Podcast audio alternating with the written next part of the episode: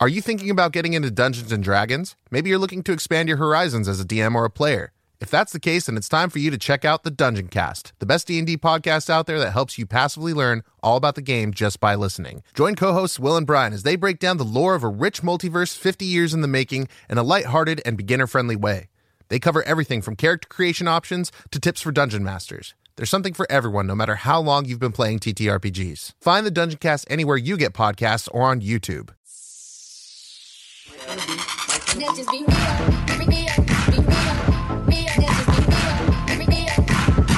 Oh my gosh, you guys, it's episode 84 Please Advise. Just like the year I was born. I'm Molly McAleer. Malls on the internet. You might know me. You might not know me. This might be your very first time listening to the podcast.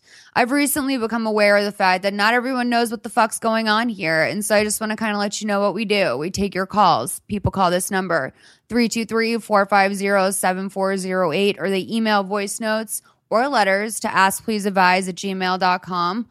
I invite on one of my amazing friends, someone that I feel blessed to know in some capacity, or someone that I want you to you to talk to that maybe I don't personally like. I don't. I'm just kidding. I'm, I just invite people on, and um, it's all produced by my dear friend Christina Lopez. Woo! Hey guys, how's it going?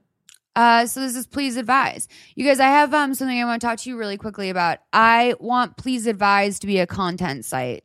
I want to been dreaming on some stuff lately, and I feel like please advise nation is strong. I feel like one episode a week is just part of this. I feel like uh, I also see you guys communicate and uh, join up in on Twitter and and it just makes me really happy. So I want Please Advise to be a content site. I want to be able to offer you um, video. Thanks to my friend and former Please Advise guest Richard Rushfield for giving the, me the uh, pep talk of the century over some ramen a couple weeks ago, telling me to get my ass back on YouTube. You got it, Richard. Please advise. Um, I want to answer your letters, Dear Abby style. I want to give you tips on things that I'm into, and I want to have a little store where you guys can buy my tie dyed goods. I think I'm going to do that for you. If that's something you're interested in, I could maybe do that for you. Tie dyed goods like t shirts, pillowcases, etc. Maybe we could even get to the point where you mail me a tie like a white good and I'll tie dye it for you. I don't know how we're going to ensure that. That's something we're going to have to think about on the business end. But um, I want this to be a lot more. I, I feel really like happy when I'm working on Please Advise. And that's always a good sign that it's something worthwhile when you're really happy when you're working on it. So there's that. Um, let me know what you think. I need to take a sip of my Diet Coke. Hold on. Um, it's the return of a uh, segment we haven't done in a while here on Please Advise. It's called Things I Wrote Down in My Notepad when I was stoned. Um, I wish we had a theme. song. I know, right? Does someone want to write theme songs for us? You guys, um, these are some things I wrote down. Serena Williams scared the shit out of me before I followed her on Snapchat.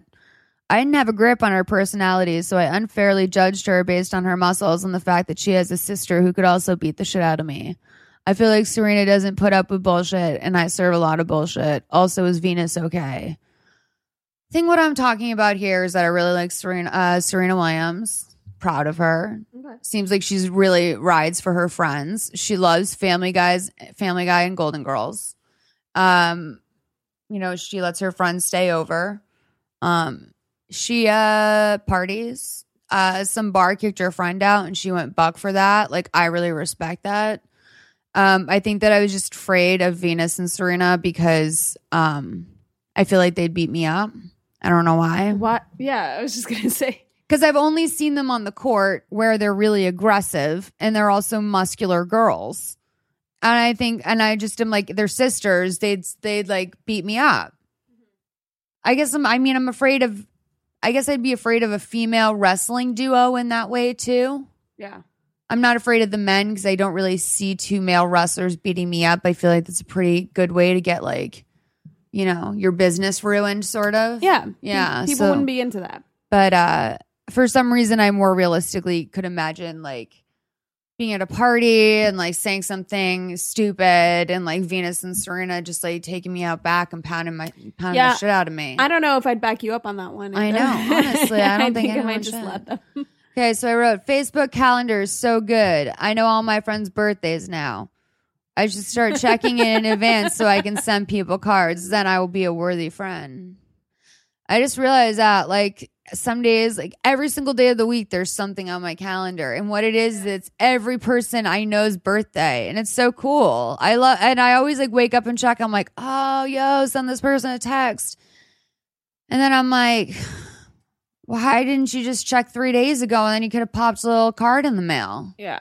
I have a question for you. What? What are your parameters in terms of like having someone be your Facebook friend? Like, are you like loose with it and you have like a lot, or are you kind of like strict? Well, so for years, I just, for years, I started to, you know, I went to one of the first schools that had it. So, like, back then, you just accepted anyone you knew, anyone knew who added you. But it was also super weird to add someone if you didn't know each other. yeah, yeah, exactly. Um, then uh, when I was working at Defamer and like had like kind of like a blog presence, I started to open it up and just like add anyone who added me that didn't weird me out. And then um and then I just like I kind of checked out of Facebook. I stopped really checking. I mean, right now I I honestly I know I have like something like 700 pending Facebook friendship requests but a lot of them are people that just go through like I'll have 120 mutuals with them and I won't know any of our 120 mutuals. Like at some point I accepted someone that just like literally goes through and like like friends any D-list comedian that has a Facebook page. yeah, Like Yeah. peop open micers, Yeah. like people like that. Yeah. So and then also tons of uh Middle Eastern men. Boatloads. More middle more Middle Eastern men than you could shake a stick at, Oh really. Not that you'd be shaking a stick. I'm just saying maybe they'd be shaking their stick. you know, hey, political. I just wrote I just wrote Pretty Little Liars. That's all I wrote. Well- we're gonna discuss it more, I Yeah. know. So I'll wait, but No, I mean it doesn't surprise me that that would be in your notebook stoned. Like Pretty Little just Liars. pretty little liars. Or, uh, I I should be doing a better job of wearing my older underwear when I can. Not every day requires a new thong. Some of these songs still have a lot of life in them. Some are six months old, but I treat them like they're six years old. Why am I like this? Okay. And I wrote, I mean, I really, I think this is the truth though, is that I just go for like the, the new flashy underwear and I forget about the, the trusty underwear in the back. That's absolutely fine. No, it's not. I'm not even talking like my period underwear, or like some crazy shit. Like I'm saying, like just that is a completely fine, average, like it's an appropriately aged thong. It's not old. It shouldn't be thrown away. There's no signs of death appending. I just don't go for them. Why? I don't know. It's because why do men dump older women? Like it's the same. No, I know, but then it's stupid because then I wind up with a bunch of thongs who are all. It's like not. It's like buying avocados just- that are all the same, need to get ripe at the same time. You know I what ju- I mean? Yeah, I just kind of love the idea that someone who's just not very overtly sexual or like to talk about sexual things that like your preferred choice of underwear is a thong. Oh yeah, I only wear a hanky panky thong. well, the reason why is it's not for sex reasons. no, I It's don't think it is, is, but I just think it's like out of all short of wearing no underwear, out of all the underwear, maybe crotchless panties comes in like at the second place. The crotchless panties are not utilitarian. Those aren't real. Like those are those are a gag. Those are those are sh- that's shtick. But like short of that, it's just like that has to be the sexiest, like sexually overt pair of underwear. a G string, yeah, that's true. a pearl thong. What is that doing? What is that Well, achieving? that was like uh, in an episode of Sex in the City, City right? I found one in my mom's drawer when I was a child. I don't want to talk about it. I found a male thong in my parents' drawer once when I was a child. All right. Yeah. Yeah. Shorty swing my way. All right. So I wrote, I find Postmates to be really insulting. I paid $45 for a bowl of ramen once, a single bowl. The only people who can afford that are people with 5 million plus in the bank or people who are too stupid to realize they can't afford it. And that's truth. Is that like it's really only like 20 I mean, I was looking up 299 delivery fees this morning. Like areas that are that could be 299 delivery fee on top of the price of the food. Only options I had were Press Juicery and Denny's. Everything else, it was like it was going to be unless I spent thirty five dollars, like an eleven dollar delivery fee on a on a breakfast sandwich that came from forty minutes away. I feel like I feel like Postmates isn't like worth it most of the time just No. because the delivery fee is so ex- like I'm just like that actually has called me out of my laziness the delivery fee alone. No, I'm just I like know. fuck it, I'm going to get it myself. That's myself. what I'm saying. I don't want to pay $11 for that. Because you have sense and i feel like it's really that's why i feel like it's insulting. I feel like it's in taking advantage of the kids that don't have the foresight to see that like that Yeah. 11.99 delivery charge is not fucking worth it and is in fact your breakfast and probably lunch for tomorrow. You know? So I, I it's just it ain't worth it kids. Something i will tell you i think is kind of worth it is instacart because they carry it to your door and you can get the delivery fee really low especially the longer you wait so if you want something to be delivered from say like Costco for example, like they will bring you a bag of 120 frozen chicken breasts, like a bottle of Tito's vodka, two bottles of wine, a case of water and a case of Perrier, like to your door. like and that's the bomb. But here's the thing like I wouldn't use something like Instacart cuz I genuinely get so much joy out of going to the supermarket. But what about Costco? I you never go? I never go to Costco cuz it's too much food for just me. But that's why you put it in the free. You think I'm eating 120 chicken breasts on a Tuesday? This is this is all going. I know you're trying to get like swole Molly, so it's just like I no, know. I'm just kidding. literally, I'm proteining so hard, like that slut Kathy from Yelp, that protein slut. if you guys don't know what I'm talking about, it means you're not following me on Snapchat. Malls official. There's this huge slut on Yelp who just was like commenting on how much quote unquote protein came in her Chinese dinner, and I had to tell you, like, I know what she meant. What do you think that means when someone puts protein in quotes? There was plenty of quote unquote protein, if you know what I mean. Someone jizzed in her Chinese food. That's what I'm saying. That's disgusting. I'm saying, yeah. All right, last one that I'm going to introduce our guest. okay. Is Gawker not worth 115 million? Why hashtag RIP Gawker? Also, what does that mean for like the employees? What will be Nick Denton's next project? Is it possible to duplicate that success? Will he hurt himself? Mm. Yeah, I th- I thought it was really weird that people were predicting the death of, of Gawker because I'm like, surely he has to have more money than that, or it's worth more money than that. I mean, It has so many verticals. one would assume. I mean, I would feel Jezebel alone. You got a little piece of bacon in your lap, Molly. Thank you. I'm eating a bacon glazed donut. Thanks for shining, putting some shine on that. Continue. yeah, I mean, Jezebel's worth a ton of money. I mean, I don't know. Maybe I'm not an expert in how much shit costs in media, so. But I I Down can't- there. I, I don't think that this would be the death of Gawker, and I don't think that this isn't going to be like a long appeals process. Like, there's no way. I mean, I have to say though, like as much as I think it's this whole thing fucking sucks, like I actually kind of found myself feeling bad for Hulk Hogan last night. Why Because if they really put his sex tape on blast, that's fucked up. they did? Yeah.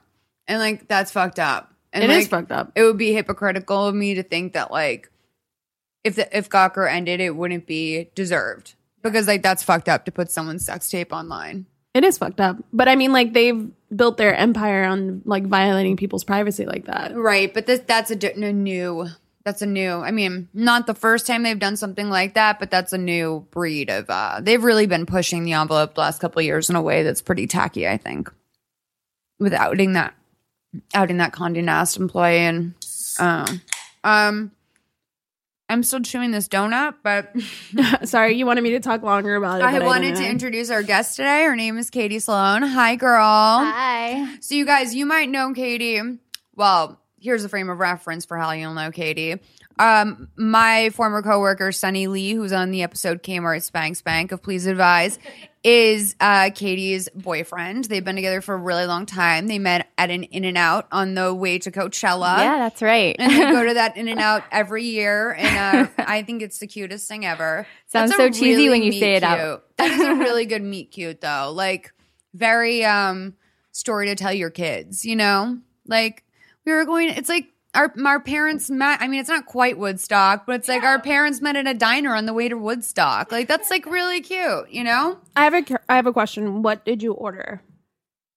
I ordered a number three, no onions. And I remember specifically Sunny ordered just fries because he was in such a hurry to get to the festival and annoyed mm. that his friends were stopping, who were actually my friends, which is why we met, is through our mutual friends.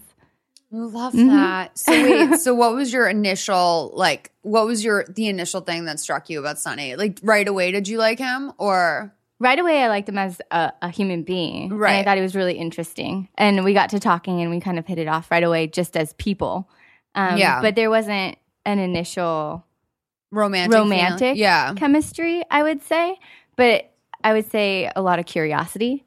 definitely and then just things kept happening ju- that that kept bringing us together.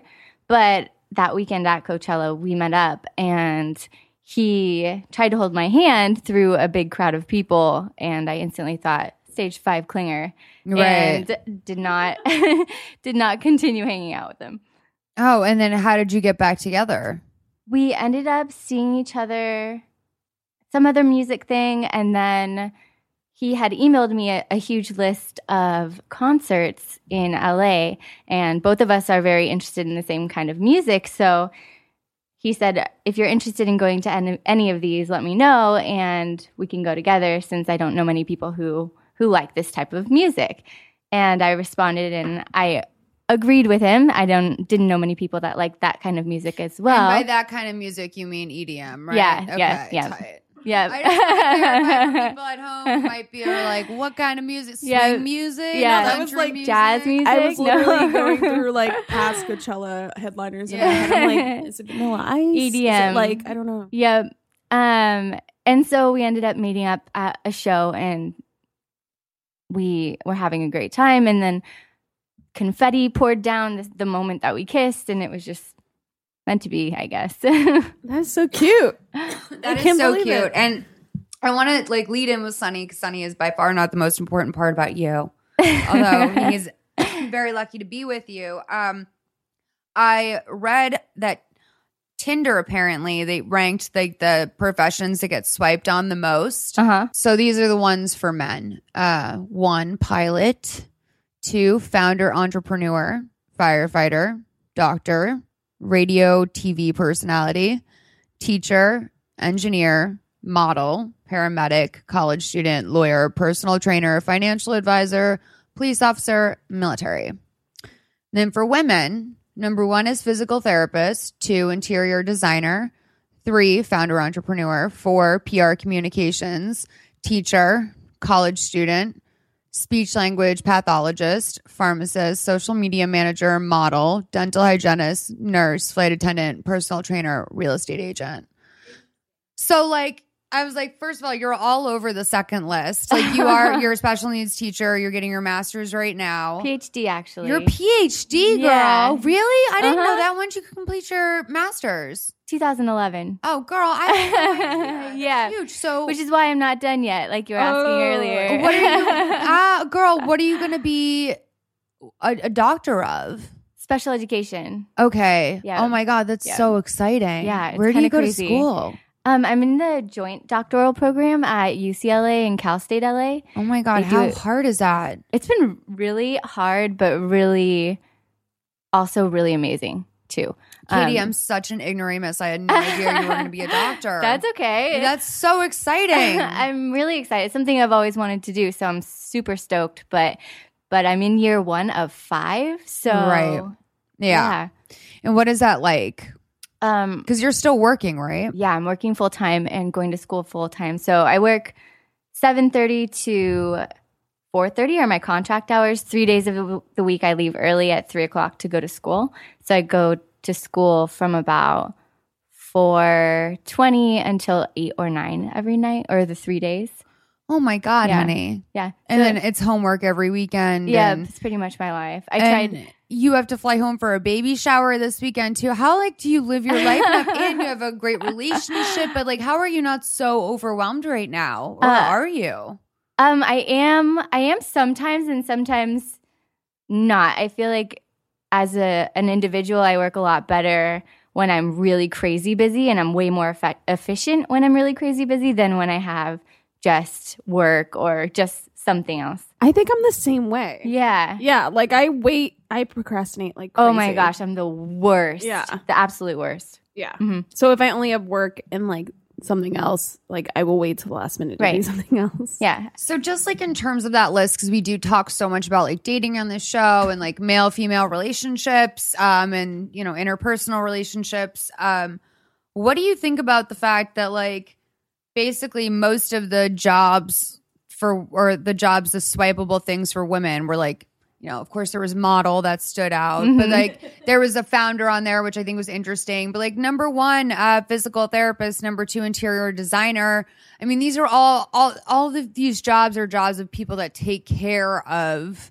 uh a man and also i think or imply a, a caring personality Uh huh. um and almost sometimes i guess a secondary persona like you're putting your you have a subject that you're like taking care of and that Yeah. sort of thing Yeah. what do you think that is I honestly, I think it's probably at the root of you know what a man wants. I think it's a care a caregiver that's gonna care for him like his mother, probably. right right. have you had like creepy guys in the past that you feel like have dated you because you have a personality like that Um, I not necessarily, but I have dated a few very very needy men. So maybe my answer is more towards yes. But but yeah, I'd say I'd say I don't know though.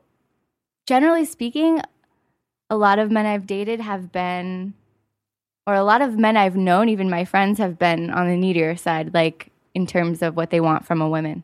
A woman. Yeah, yeah. And also too, I think that in your profession, um, like the immediate word that jumps out at me is like patience. Like you have to have a very high level of like patience, I think, to like learn everything you have to learn, but also about so many different kids with different personalities and Yeah. uh managing them all at once at a time. How many students And their you have- parents. and their parents, of course, because they're on high alert or like maybe right. checked out, which can be really sad too.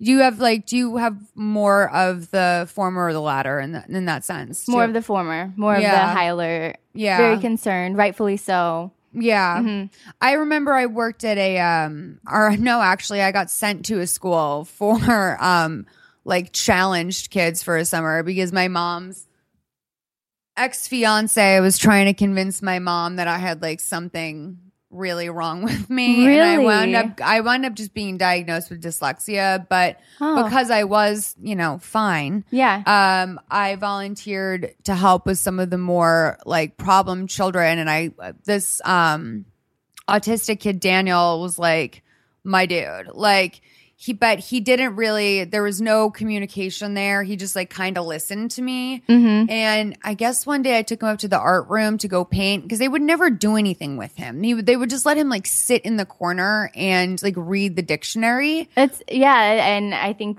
you find that a lot in special ed, unfortunately. Yeah, and it's like you know what? There's nothing. I guess there's nothing wrong with it. It makes him happy, Well, but like well, if he wants to, like you know, if he also is willing to go paint, like let's take him up to the art room and get him yeah, paint. give him some opportunities. So I.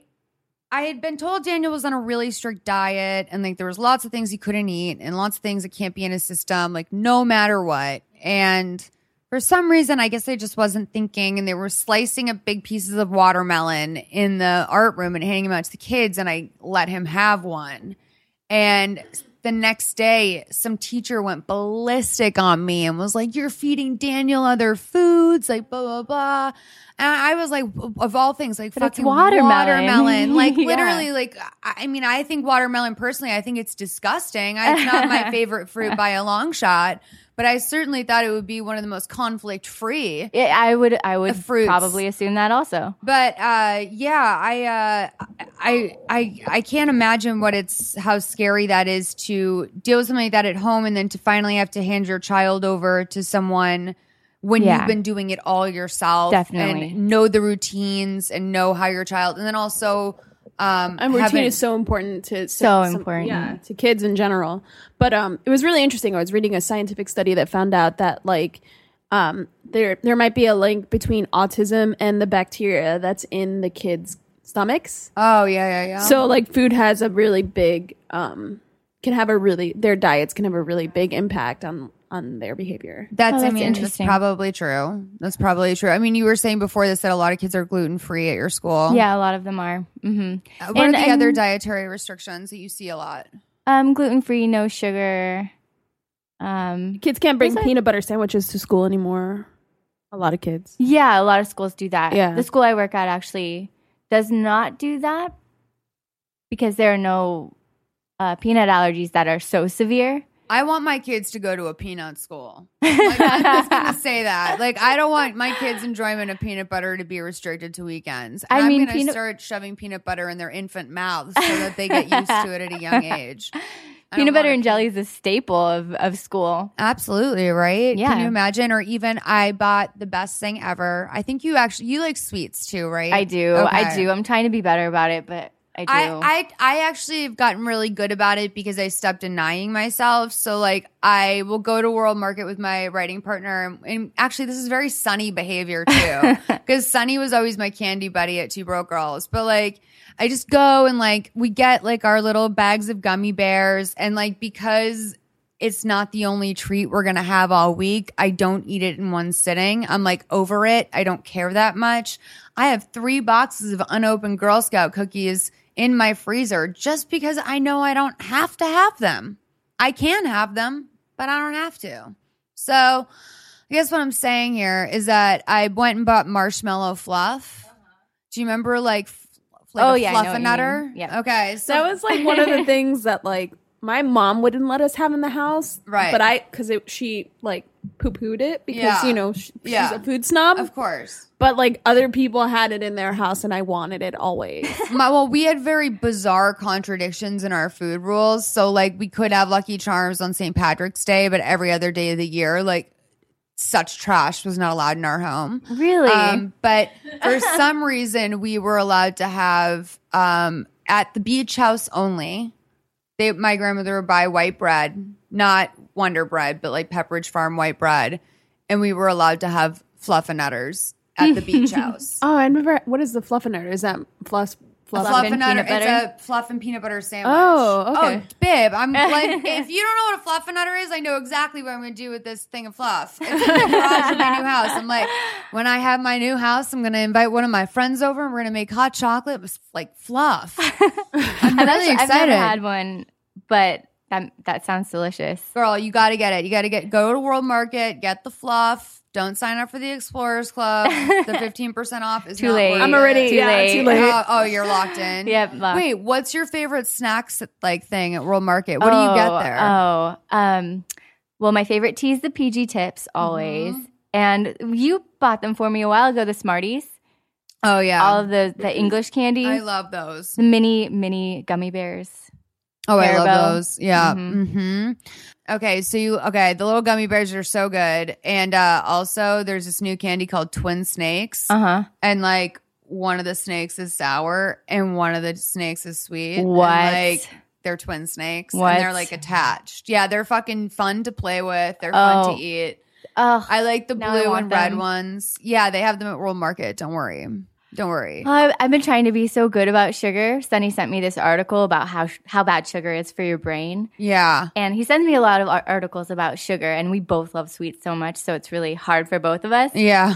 But that one in particular really re- resonated. I think now because I'm in school, I'm like, I really need my brain to work well. Yeah. So I was trying to like eliminate a lot of sugar from my diet, but it's been really hard. You hitting it with the omega 3 fatty acids. No, Yeah, that salmon, that fish oil Oh, pill right, will right. hook you up every day. that's what Take that. Sunny's been giving me. Some other supplements. He sets them out for me every day to take. yeah, it's great. It's great. Supplements are the bomb. Um, okay, so let's take our calls. Hi, Malls. Um, okay, so here's the thing. I'm like, I think I'm pretty horrible at Tinder because I actually actually give people my number, um, like my actual phone number when they pressure me for it, and I think, like, I I, I don't know what to do, and um. I give people my phone number, and I think it's it's just a bad move. And I just wonder, um, since you have the you're like the Tinder queen of the world, or whatever, or you you understand Tinder more than I do. Um, like, what should I do? What should I say when these dudes like ask me for my phone number? Like, I don't know. Should I like? I I don't know what to do.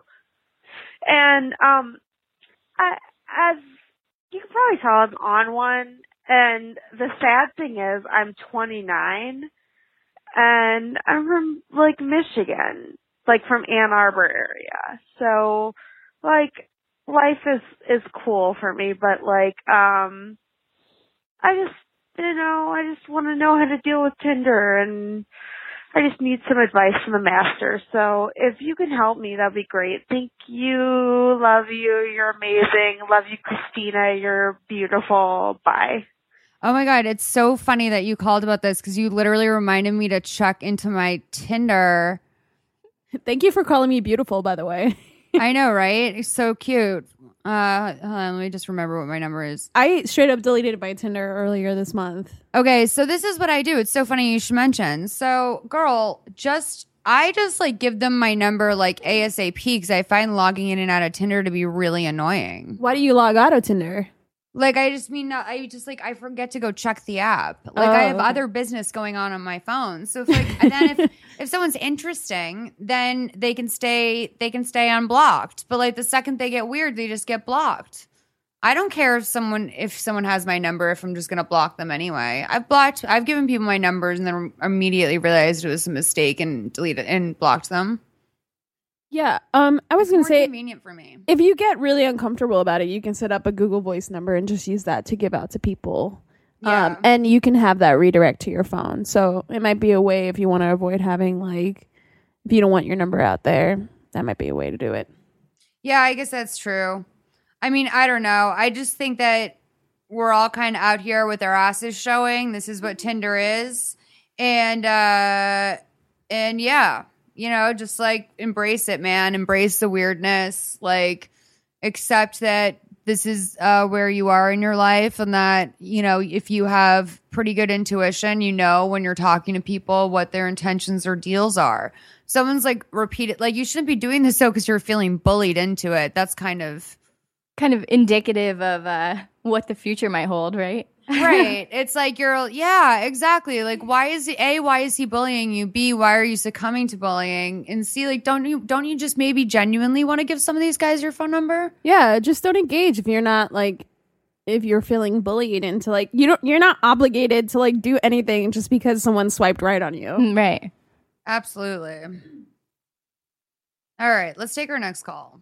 Hi, Molls. My name is Cassandra. I'm calling you um, just asking about a question. My sister and I have been really close most of our life. We um, we've just done everything together. She's a couple years older than me, and we're in our early twenties. And lately, um, we've been separating like further and further from each other. Um, she moved into town to where I live when originally we used to live like six or seven hours apart.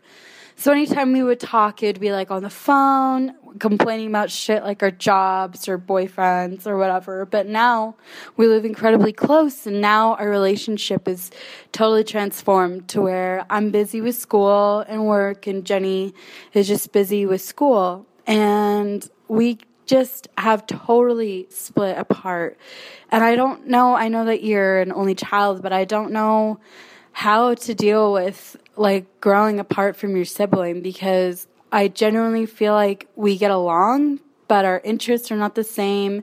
We don't have the same anything, I guess. And I genuinely sometimes I don't want to hang out with her, but I feel like I'm obligated to, but I don't really know what to say to her when we're together. And it's really strange for me because we used to be incredibly close, but now we're moving apart and I don't know how to deal with it and let her know that I only want to hang out a couple times, like a month, rather than once a week um, or more than that. anyways, I don't know an easy way to communicate to her because she doesn't feel the same way I do and she thinks that we're still best friends. But in my mind, every time I hang out with her, I'm just, I just feel this totally like total separation from us and who we used to be. I'm a totally different person. I've completely transformed and I'm about to graduate college and she might start college and she's 23, which is awesome. So I'm super happy for her, but we're going in two different directions and I just have no idea how to keep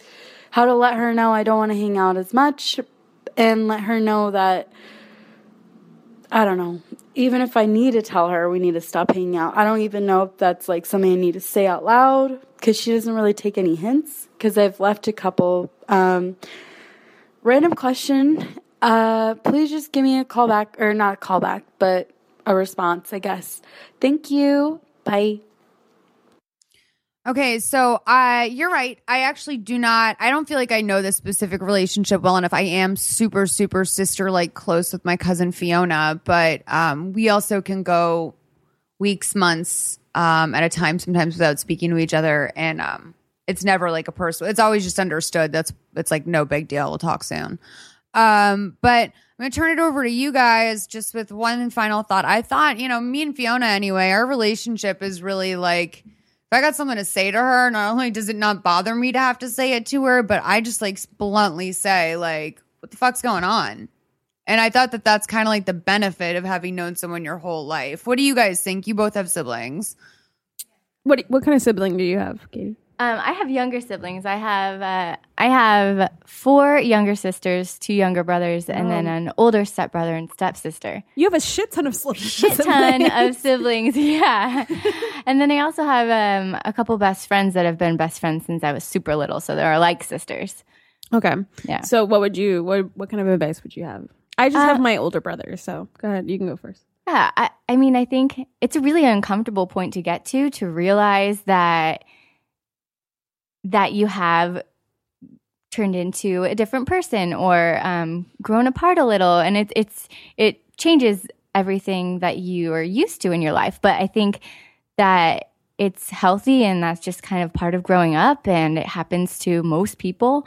And you just come into your own, and that's okay if it's not completely parallel. And you know, personally, I don't think you necessarily have to outright say like we can't hang out anymore but i think just organically you can stop hanging out as much have other things to do you said you have different interests so you could be you know participating in those interests while still you know she's your sister so she's always going to be there but you know i think you can just organically kind of go your separate ways Yeah, I think there's something to say, like to like Molly's point, where it's like, you, someone she's known you your your whole life. Like you should, there should be a comfortability factor. in Like talking she has about seen that. you naked so many times. But like I also understand that kind of apprehension because you don't want that person to get hurt and they are your sibling.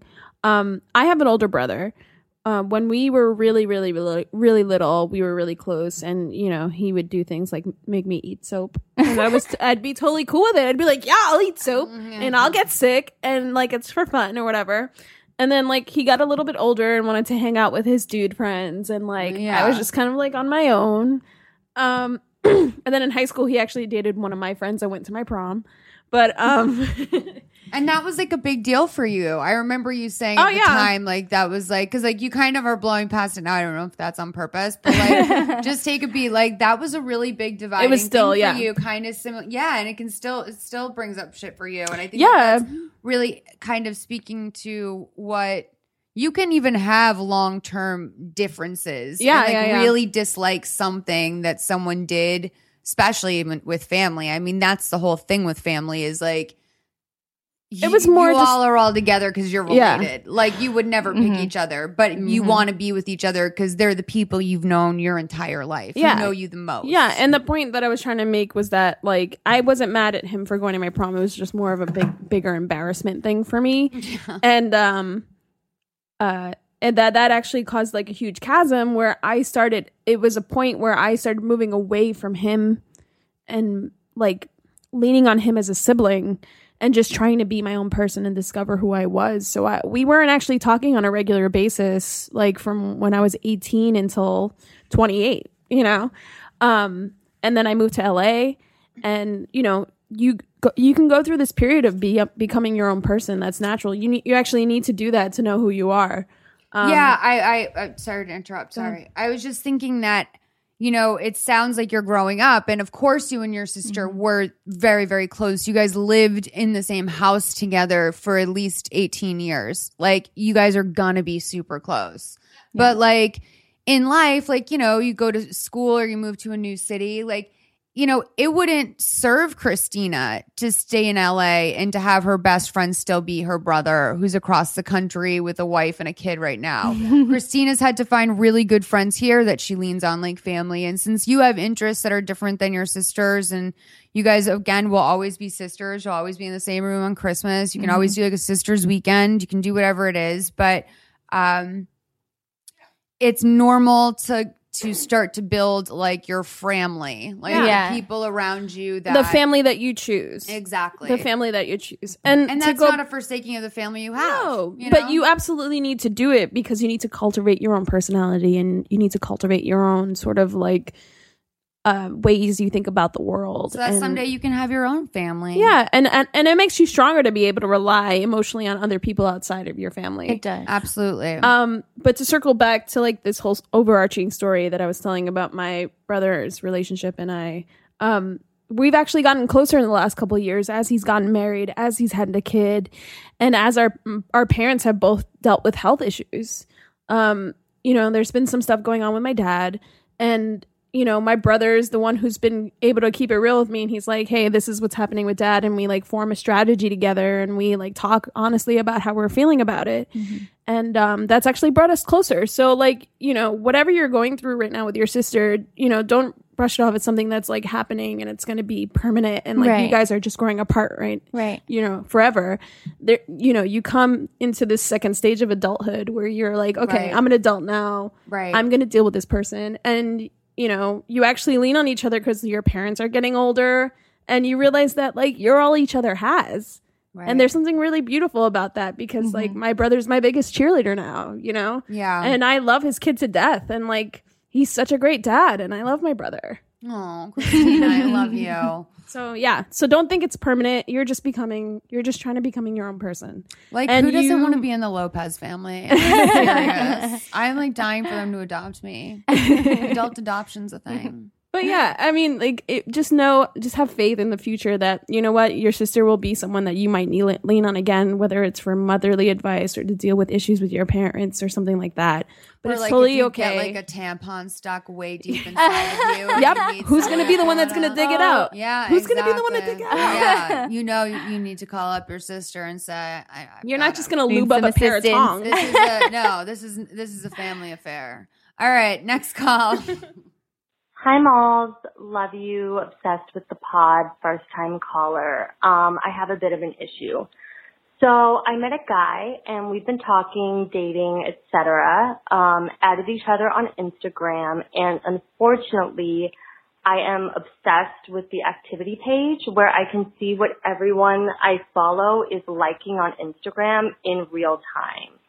And it's just gotten kind of dark on multiple levels. But um, in relation to this guy that I'm talking to and dating, um, he's just consistently liking like Instagram model pictures of like fat naked asses at like 2 p.m. on a Wednesday, and like that's totally fine. But like I'm kind of judging him.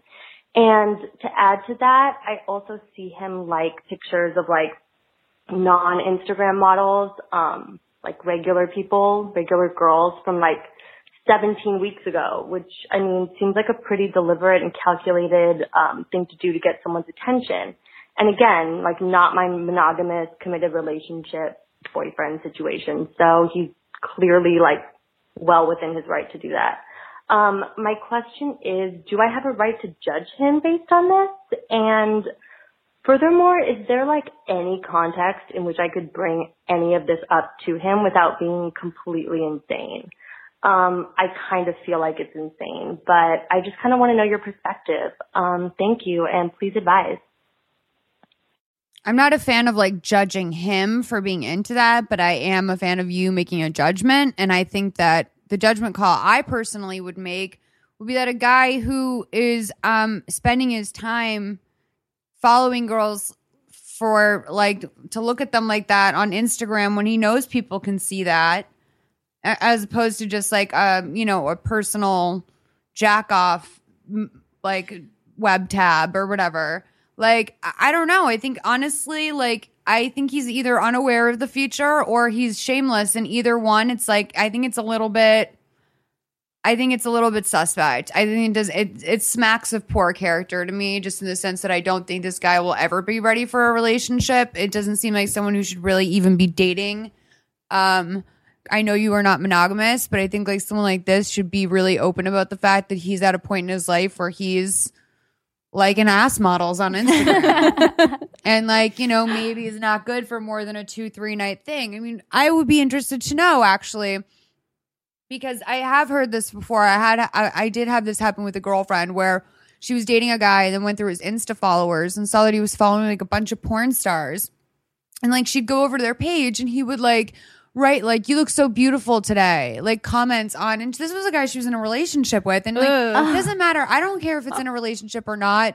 The guys who leave like you're so fucking hot like on porn star and like Maxim model Instagram You know those kind of guys. those Yeah. guys are gross okay? And so I like I, I they're just categorically gross. No one's doing that because they're such a nice guy. I've never seen a happy well balanced guy i know leave a comment like that on the internet. He might say something to his friends. He might even pass the picture around via a link okay? He might take a screen grab of it. but he is not going to like sit there and be like, "You look so beautiful." Mm, I love any more pictures of you in the red suit. Like, I mean, it's just disgusting. So, I uh I would move on from him. I I wouldn't tell him why. I think maybe if he pushes, uh, which I don't think he will do because it seems like he's pretty uh, easily distracted.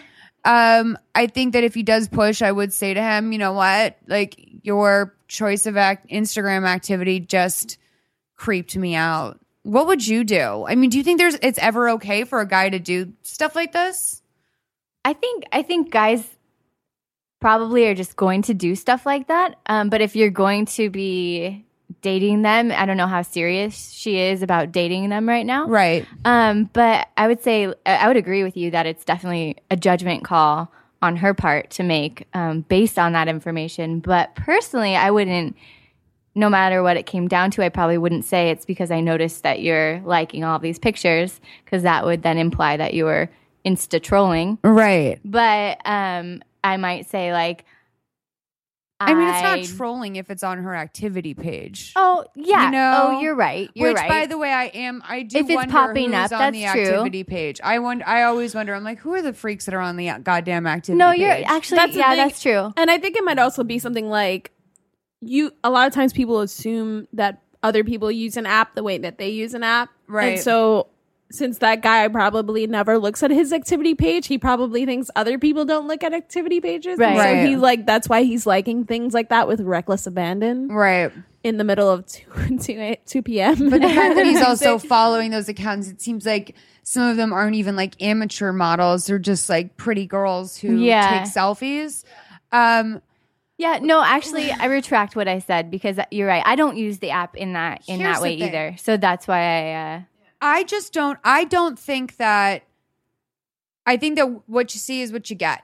You're not going to start dating a guy, and then the second he, and then the second he starts dating you and, and is in a monogamous relationship, like he's done looking at porn. No, like Right. he's still going to look at porn. And while I've joked about finding the word discretion disgusting in the past, like I really, I just think that it's, It's my in our word. best interest to show a little bit of discretion unless we are like attempting to be overtly sexual people like it's it's in our best interest to use a little bit of discretion. Maybe don't leave the youtube tab open. Maybe don't leave the ipad propped up on the pillow on the bed.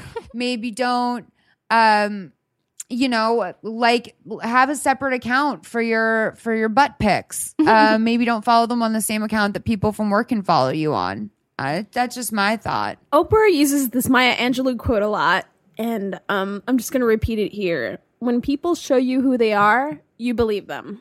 Otherwise, you're going to pay for it in the long run. Boom. That's a good. Like that's that. a please advise classic. I love. Yeah. I love dusting off an old uh, Maya Angelou quote on here. Oprah loves that quote. That was one of our first. We, yeah, we like would we would jam on that in the beginning. It's, Yeah. By the way, that is the truth of all truths. It's the most universal advice possible. yeah, I If you- forget it a lot too. I need to be reminded of it. Uh huh. I I actually said that to someone breaking up with them recently. Um, not the one I read on the show, but the one some guy did that thing that I hate, where he said, "Oh, I'm like," he's like, "I'm the worst," by the way. Oh yeah. And I hate it when men like saying like I'm a loser, like I'm the worst. Like I hate it because it means it's true. Yeah. because like no one's gonna no like confident secure man is gonna volunteer that he's a loser yeah. so i made the mistake of dating him and like i told him that i said my gut instinct was to believe who you were when you told me you were a loser and i said and i doubled back on that i said and that was my mistake i should i said i know better than that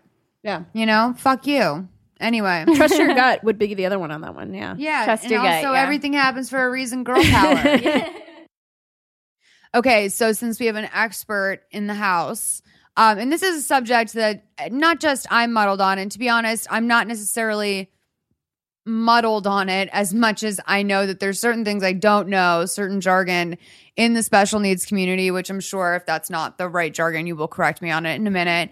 In that world, um, the main one being the word retarded. Um, and that word is I'm from Boston. Uh, it's a huge colloquial saying where I'm from. I know it's not unique to Boston by any means, but it's kind of like it just it's just a word you grew up saying and it was totally fine. Adults said it, you know, teachers would say it. So it wasn't that like it wasn't that big of a deal. Now I have now come to think that it's so inappropriate that there's something funny about it, which I also know is wrong. Um, but I know that if I feel this way, I am I feel I'm pretty like liberal, aware of shit, etc. I know if I feel this way, there's probably people out there in Please Advise Land who are not up to date on the PC terms for the words that we use all the time. Like at the beginning of the podcast, I said autistic kid. Uh, Katie's going to correct me here and just just uh, you know go over some of the big ones that you notice people missing in day to day life all the time. Okay. Um, so I threw up in my mouth a little bit when you said that word. Yeah. because um, I know it, it is it was so immer- immersed in our culture growing up, and so many people did say it. But in getting into the community and being a special education teacher, one of the first things that you're hounded with is just the language that you use surrounding um, your reference in terms of talking about people with disabilities. So the R word is definitely banned in my eyes. I actually got thrown out of the Laugh Factory one time because I stood up to a comedian who was like just slamming with jargon that was inappropriate and offensive. Right. And while I recognized I was in a comedy environment and that it was supposed to be funny, it just triggered something in me that just made me so so frustrated. Um, and it's because it there's been a long history of When was that, by the way? um it was like five years ago. Wow. No, four years ago. Wow. Okay, keep going. yeah. So um, we definitely don't say that word. We use person first language um, in the community, and some people you'll you'll hear. Some people don't really care. You can say autistic kid, and that's fine, and they prefer that. But generally speaking, uh, we like to use the person first. So the disability doesn't describe the person. So it's a person with autism, the person who experiences a disability. Um, I have ADHD, so I'm a person with ADHD. I'm not an ADHD person, right. right? Uh, and that's just kind of the general rule of thumb. There's so That's much really interesting. That's really actually good to know, even just for like writing, to know that. Yes. Okay. Yeah, because there's so much more that comes along with every individual human being than just their label. Yeah. Um, and many many people have more than one label, right? Or many more than one disability. And you know, if we're going even further, then rather than labeling people, we might just say they expe- they they really prefer routines, and um, sometimes they might do this and this, and we might not even refer to the label. If Right. that makes sense. Okay. Got it. Yeah. Is that is that for their protection of not feeling that? Or why wouldn't you not refer to the label at all? Uh, because it's just generalizing. It's basically Okay. just saying all all kids with autism, for example, Do are this. the same. Yes. right. Okay. It's a di- it's like a blanket diagnosis. Exactly. okay, um, which isn't the case. Everyone's different. And everyone experiences Completely. disabilities differently. because there is such a wide spectrum of Right. autism too. I actually Right. was tested for it twice. Were you I really? Told you that? Yeah. No, you did not. No, like I I called my mom up one night. I also called her up and accused her of giving me fetal alcohol syndrome after googling a bunch of pictures of kids with fetal alcohol syndrome, and that was like probably the only thing I've ever really done that's upset her. she was like, I probably should have called you Mooly because all I drank was milkshakes. She's like, I was. She's like, you were a baby made of dairy. Um, she's Mooly. um, but yeah, no. Um, I, you know, was up late Wikipedia-ing autism. And, you know, I think that a lot of the, there's a lot of things that fall on the spectrum that a lot of us can relate to for a variety of reasons. Like, for example, I think ultimately what the, th- the things that I related to more uh, refer to my dyslexia and my anxiety. So like sometimes my like ability to kind of just like I just don't know what to say in a situation. That's because I'm anxious. It's not because I don't know I don't know what the social cue would be or something. Right. I know what it is. I just can't bring myself to do it. Does that make sense? yeah, yeah, no, it totally does. Um, but I called my mom and I was like, "Mom, like, did you ever get me tested for autism?" And she's like, "You, you're not autistic, Molly." and I was like, "Mom, but how do we know? Like, did you get me tested?" And she was like, "Yes, you were tested twice." And I was like, "Okay." So, because I, you know, I did have a learning disability growing up, which I think is also what makes me. I'm so I. I think I feel a lot of shame about having had a learning disability. Yeah, right. So I think I'm adverse to like keeping up on the lingo. And I appreciate also, I want to just say this too. I think that what you're doing right now is really important because you're being, you're, ex- you're teaching people, you're not making people feel defensive, which I think is really good because I think that a lot of times when people are so well versed on something as like um that's like kind of progressive in the sense that this isn't commonplace language for people No, anymore. people aren't really aware of the terminology unless they themselves have someone like that in their life. And Right. even then they Still might not- not know, know, yeah. right? So um and you're of course getting your doctorate in this jam so you know it all.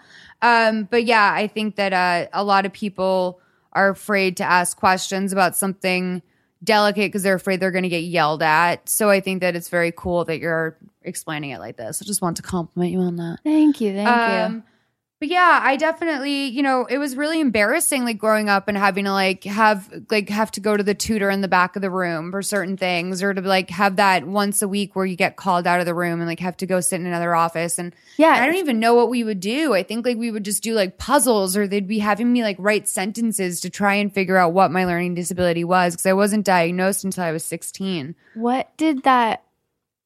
The school that I work at is very unique. So I just from your perspective, really quick, what did it? What did it feel like? I know you said it was embarrassing getting pulled out of the room, but what did it feel like?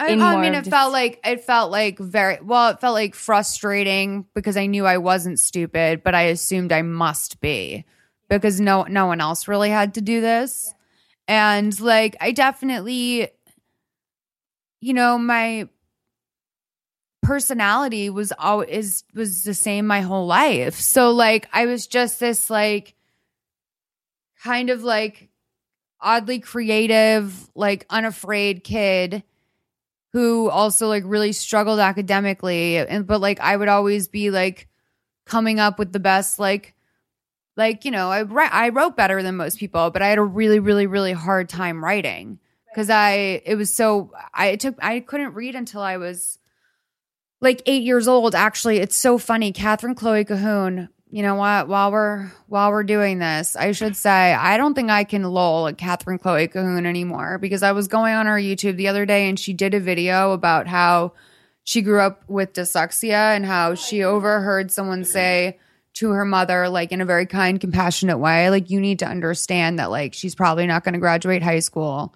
She's probably not going to go to college and like she graduated with honors from vanderbilt so like um you know i just i i really was like i actually like wanted to reach out to her and say how touched i was by it because like you know, it is, re- it's really hard to, especially when you're, she said she did the same thing that I did, where like no one could figure out what my learning disability was. So I had to figure out everything for myself. And so I locked myself in my room with a uh, book called Fudgemania by Judy Blume. Uh-huh, and I read, book. I like didn't leave my room till I had read Fudgemania. And I like got it that weekend. And I was eight years old. And by then I was like, reading on a high school level because I it was like it all clicked all of a sudden. But um it was same thing with uh Catherine Chloe Cahoon. So I feel like now I feel like I still want to lull at her videos, but I have a new respect for her as a as a woman um because she came forward with that. Um but yeah. That's really cool. What Uh, are some other things that people might not know about? Well, so I was asking you that question because luckily we're we're in kind of a, a critical time right now in the area of special education Yeah. because there's a lot of research that's been done on how how it makes people feel when they're pulled out of the classroom. Is that what's best for kids? Um, what could it look like that that wouldn't do that? What that wouldn't be detrimental to their emotional well being? Right.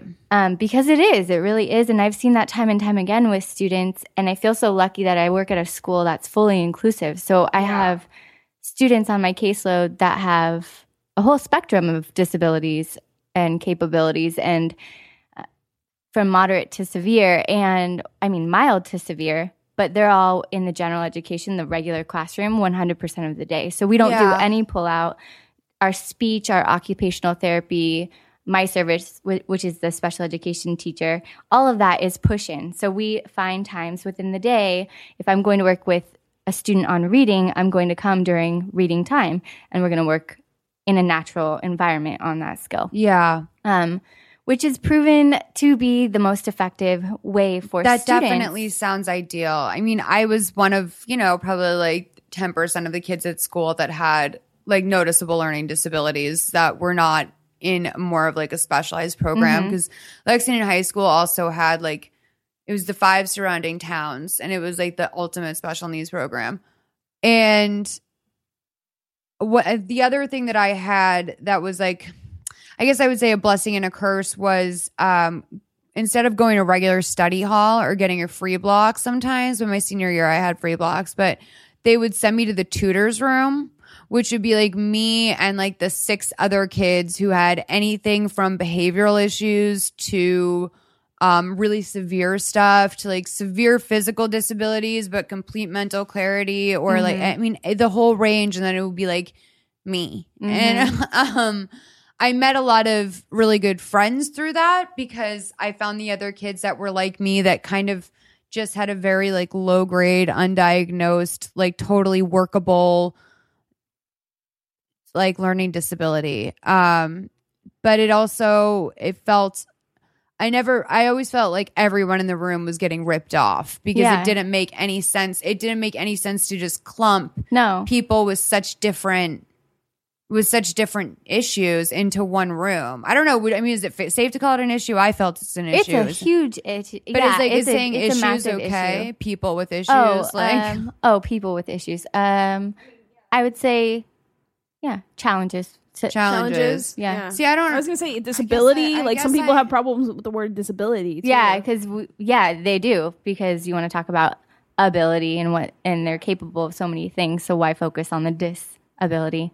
Yeah. So I mean, I think the the field is evolving and and and there are you know it's personal preference too based on the individual what they like to be called.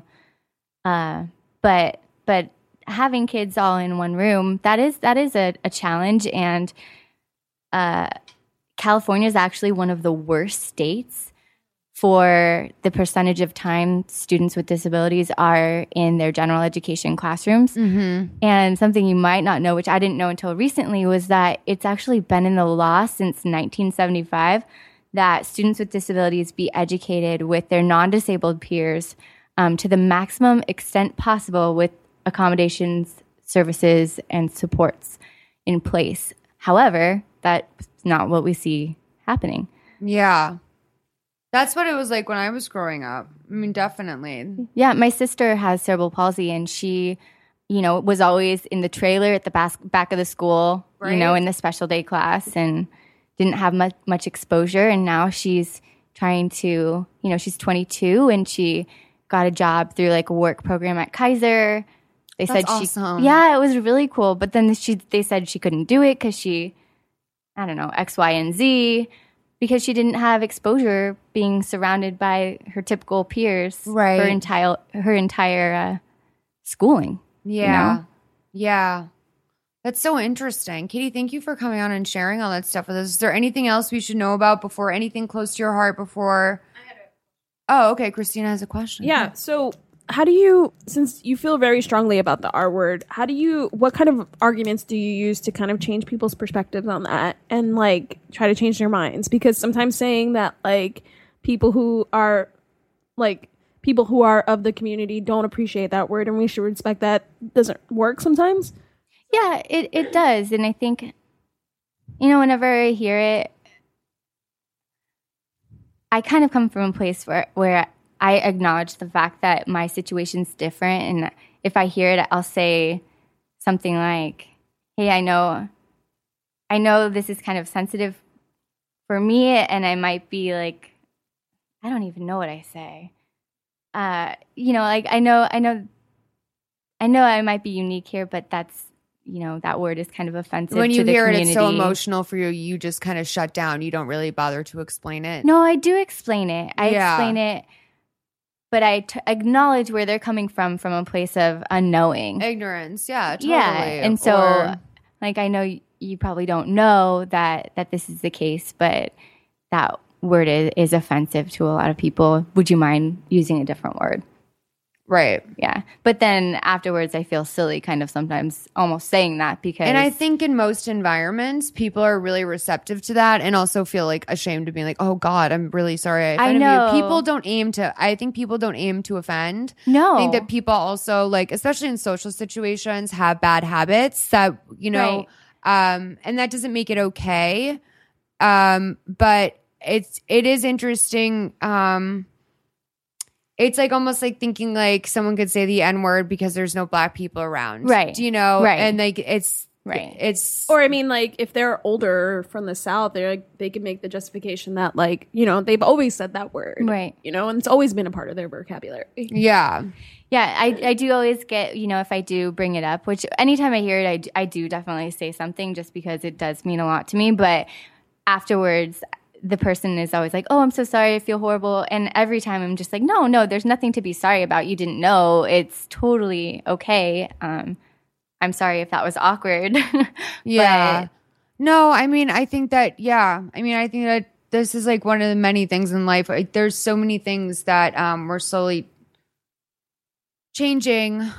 and it's always changing, and which it's is always the hard part. changing. Yeah. I mean, there's just like I can't I can't even pick one thing. We were talking about Mar- I did a mini episode about Marcia Clark, like um, and just like how many you know how much change there still needs to be for women and how much uh, change there needs to be for people of color in this country and how much in the world and also immigration and also I mean there's just like, ev- Yeah. like literally everything needs help right now and um this is just another area that I think this is like please advise good good place to be talking about this sort of thing.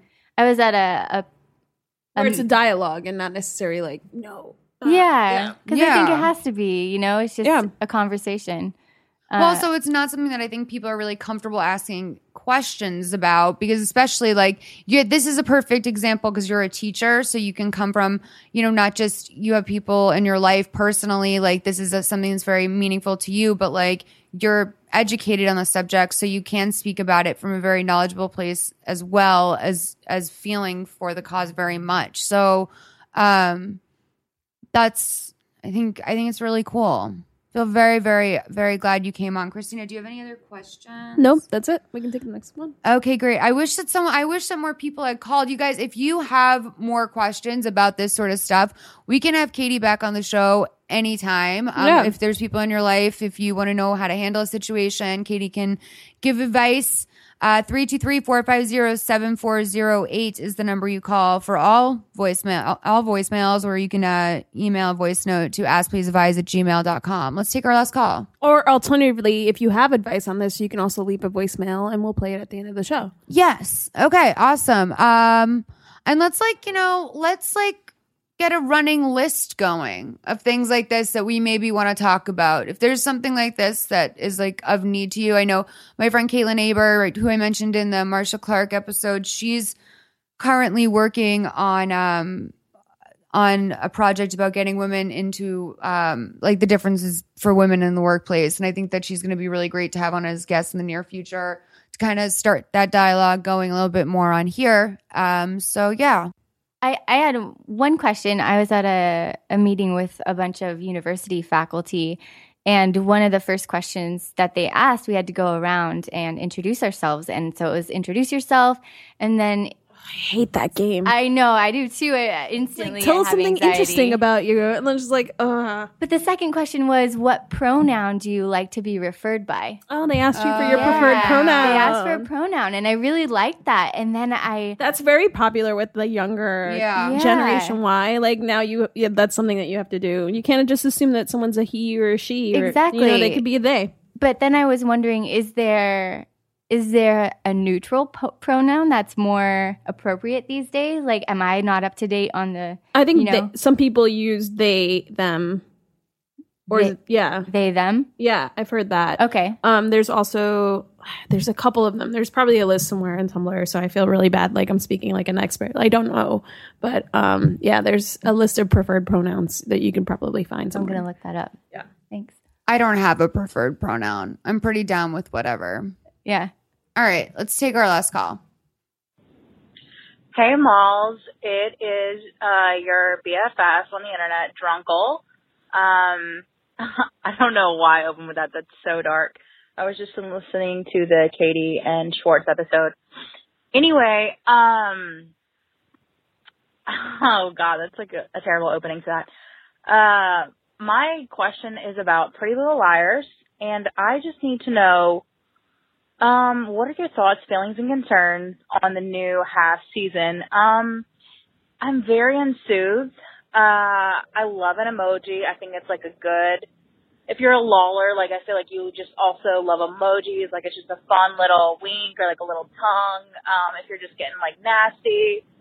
Um, I don't know. Like I can't. I'm trying to think of a like a an emoji where I've been like, oh no. Like I there's not one situation. I've even have guys uh send dick pics with like emojis and I'm kinda like, ugh, but never just like, oh no. Um I think if they wanted to be threatening they would use like punctuation, like a, a, a lot of periods, um, hit them with some K's. Like I don't understand the emojis. To me that's like the number one hang up. Uh, two is like the angst drama level that everyone's at, even if they're grown ass adults, which everyone is at this point now. Um, like Veronica Hastings, she's like, Caleb, you leaked the emails, get out of my house. Like, it just seemed way, uh, too dramatic for someone running for Senate. Like, Jesus. Um, like, I feel like she'd be like, that wasn't okay. Like, you'll have to issue a statement. Like, even on Veep, where she's the fucking vice president slash president of the United States, um, when she made one of her, uh, staff, like, be the scapegoat, it was just more like lulls. It wasn't like, oh my gosh. Um, I feel like the drama, uh, dramatic acting, I should say, is taking a, the front seat while like the A drama is just like, honey, um, what is going on? I don't really know. Like, of course I'm still watching every single episode, but I just don't understand really why I still am. Like, I feel like I've invested too much. Like, I feel like I'm in a toxic relationship right now, um, where it's like I've put in so many years and so much time, um, as well as listening to like Bros Watch PLL and occasionally Cabernet and A if I've also had some Cabernet. Um, but like I don't understand why I'm still with this person, um, who has continually not only mistreated me with plot holes and what have you, but um, just like I like I just Well, the season has ended since you called, and so a lot of stuff has happened. I'm going to kind of blow past some of the stuff, like the Hastings election, because the show did too. Um, Veronica Hastings did win state senator, Oh. but yeah, she's state senator. Wait, now. wait. So Veronica Hastings is like poor man's Olivia Benson. Is that Yeah. the, yeah? she's state senator now. Um, but you know, I look, Pretty Little Liars really like showed its hand in the finale this year. Um, I'm gonna go ahead and spoil. You turn us off if you don't want to spoil. Um, Jessica DiLaurentis has a twin sister named Mary Drake. Mary Drake gave birth to Charles DiLaurentis. They adopted Charles when she gave birth to him in Radley. Got it.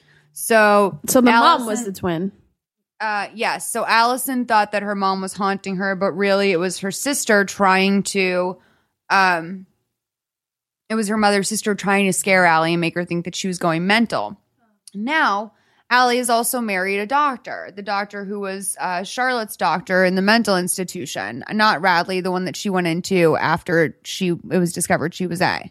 All right. Okay. So she, um, Allie has decided to, Allie decided to marry this doctor. Okay, in a quick, quickie ceremony. Um, and then it turns out that the doctor uh, was using a series of prosthetic masks to spy on the girls and also haunt Allie as um, Officer Wilden, the dead cop. What? So Allie believes she's insane and si- signs herself into a mental institution, much to Emily's ch- Emily's chagrin, because like Emily has no. I've heard. I'm sure you've heard of the de-gayfication of Pretty Little Liars. People have been talking about that Wait, the last couple what? days. Like Emily doesn't. Emily doesn't have a, a love line this season, and so people feel that for like on a show, considering that this season has been so ship heavy, like it's just been like fucking jerking the shippers around. Like that's like they're trying to get that final juice as much as they can um they're saying they really dropped Emily. I mean, but like to be honest, Emily's never really successfully had a great romance storyline on that show either. It's just interesting that she's a lesbian. Who was the other lesbian swimmer that she was with? Paige. Paige. She had that. Yeah, but it's not interesting. Yeah. Like it's like was interesting at first when Paige was a fucking psycho who tried to murder Emily. I remember that. Uh, but yeah. So anyway, moving on. oh, but but then Paige. So it got boring after Paige embraced her like inner lesbian. Exactly. So, and then actually like became the dominant lesbian. She was like kind of dumb. Yeah. Paige was kind of a big mama. But anyway, point is, I feel that uh the show has really stepped into a whole new realm and we like, we just kind of have to accept we're watching like a passions level type soap opera. I fucking loved Passion so much. Like we're talking about a world where people are realis- realistically able to rip flawless prosthetic masks of people they know's faces off and be like the doctor was like okay like so basically Alison like signed her share of the Carissimi group over to um Elliot and it turns out Elliot her husband and it turns out the doctor was like the only man who ever loved Charlotte. Now by the way, I want to say something kind of progressive that PLL is doing is that apparently for like a lot of men who knew Charlotte was uh trans kind of were into her. Yeah. A lot of hot straight men were loving Charlotte, which I think is actually really probably the closest thing they've done to do the trans storyline any favors on this show. So at least she was popular with the fellas. Okay. So, are you still as passionate about it as ever, or are you just like kind of now like Um, I, I've, I'm you're going down with the ship because I've been here for so long. No, I'm not. I'm never gonna be. I'm gonna be. I'm. I'll be t- like so sad the last day of it. I, I will be. I'm gonna watch it to the end faithfully. Yeah, but it's like I know what it is now. Like it's shown. It's shown its hand. Like that's all I'm saying. Like I get. I get you. I get you. Like we're going. We're going to crazy town now because I think they feel they know they have one season left. And for five years, this show got such a bad reputation of being like uh, the biggest cock tease in television. And so, like, I think they're trying to really like hammer home some shit for the end of for the final season. They set up. They did a lot of setup. Hannah might be dead. She's probably not, but yeah. So, anyway, those are my feelings about that. Um, Katie, ever seen the show? I think once or twice, my sister's favorite show. Didn't draw. Yeah, no, it didn't hold your attention. Um, it did hold my attention. I think it was just uh, I just didn't keep watching it. Yeah, it's so good, dude. It's so, That's it's probably better says. off. I feel It's like so good. I feel like you said in the past you weren't a fan of the emo- emojis, and this caller was asking about your emoji. I mean, it's just you know what. Here's the thing, and I'm gonna bite my tongue because I I it's almost like a necessity when writing a accurately writing millennial characters now is that you have to include technology. But technology looks so painful on television. It always does. And so it's like you can't win because like even in the most tasteful movies, like even in like the Facebook movie, like just like seeing like and Aaron Sorkin's movie, like that was pain it's kind of painful to see like that shit on on the screen. It's like weird to see a text message float up on the screen. I saw another movie that just oh, I kind of that. like that when it's like right beside the person instead of Yeah. showing the phone. I kind of like that, but yeah. I mean, eh, I'm just saying. I, I don't know. I mean, I don't. I don't like it. It's just uh, there's no other options. The options are getting more and more limited. And one thing I hate is when they people have to make up like a face place. oh yeah, no, you know what's the worst? Law and Order SVU were, Oh, were- yeah, they were so that? terrible about it. They were the worst on it. They were like my square, like it's so bad. Her my square page. All right, What would be like their fake Snapchat? Like snapback. right? this this girl's crime was just posted all over Snapback. Yeah. Why can't we see the evidence? It's already gone. Directed by Speedweed. Speedweed. My Um, favorite SVU Speedweed man. is a real person, by the way. No, I know. I would. I, I think it would be interesting to have him on the show. Okay, well, I'll see what I can do. Katie, um, thank you so much for being here with us today. I'm so you're so delightful. You're so nice and pretty and sweet and knowledgeable. You're I can't believe you're gonna be a fucking doctor. Girl. the long road. Thank Are you you for gonna dress me. differently when you're a doctor? Are you gonna wear like suits and Oh stuff? God, no. I hope not. You're you gonna, be gonna- like a chill doctor? Yeah, I Yeah. sure hope so. Are you going to correct people when they say your name? You're like doctor, no, no. because I would. just, uh, just my closest friends. You're so cute. Okay, uh, well can, where can people find you online? And do you want them to find you online? They can find me online, uh, Facebook, Instagram. I don't really do the Twitter thing, although I feel like that's so uh, weird that I don't. But You and Sunny are always doing fun things and going to fun places. So you should definitely follow you on Instagram, Katie Sloan. mhm, yeah, And it's With just a the way her name is is- or spelled. We'll link to it on. We'll make a little linky link. yeah. Um, you guys, thank you so much for listening. You guys can find Please Advise on iTunes and SoundCloud every week. That's soundcloud.com slash please advise. Guys, if you're listening on iTunes, please make sure you're subscribed to us. Those subscription numbers really help. It also really helps when you go on and leave five stars and a review. Helps people find the show, makes mama more rich, helps more people more fun, interesting calls. You think about it, you guys. The more popular something gets, the more crazy people like it. And we want crazy people. Uh, send your crazy friends to us. The mentally unwell, please. Just knowing that this is under the comedy vertical and you cannot touch us legally. It's not our fault. Anything that happens, that's on you. You guys at Molls, Molls Official on Snapchat. Please advise on Twitter, Facebook, Instagram. Just go look for us. We're also on Tumblr.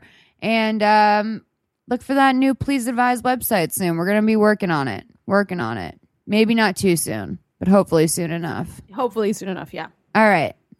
Bye.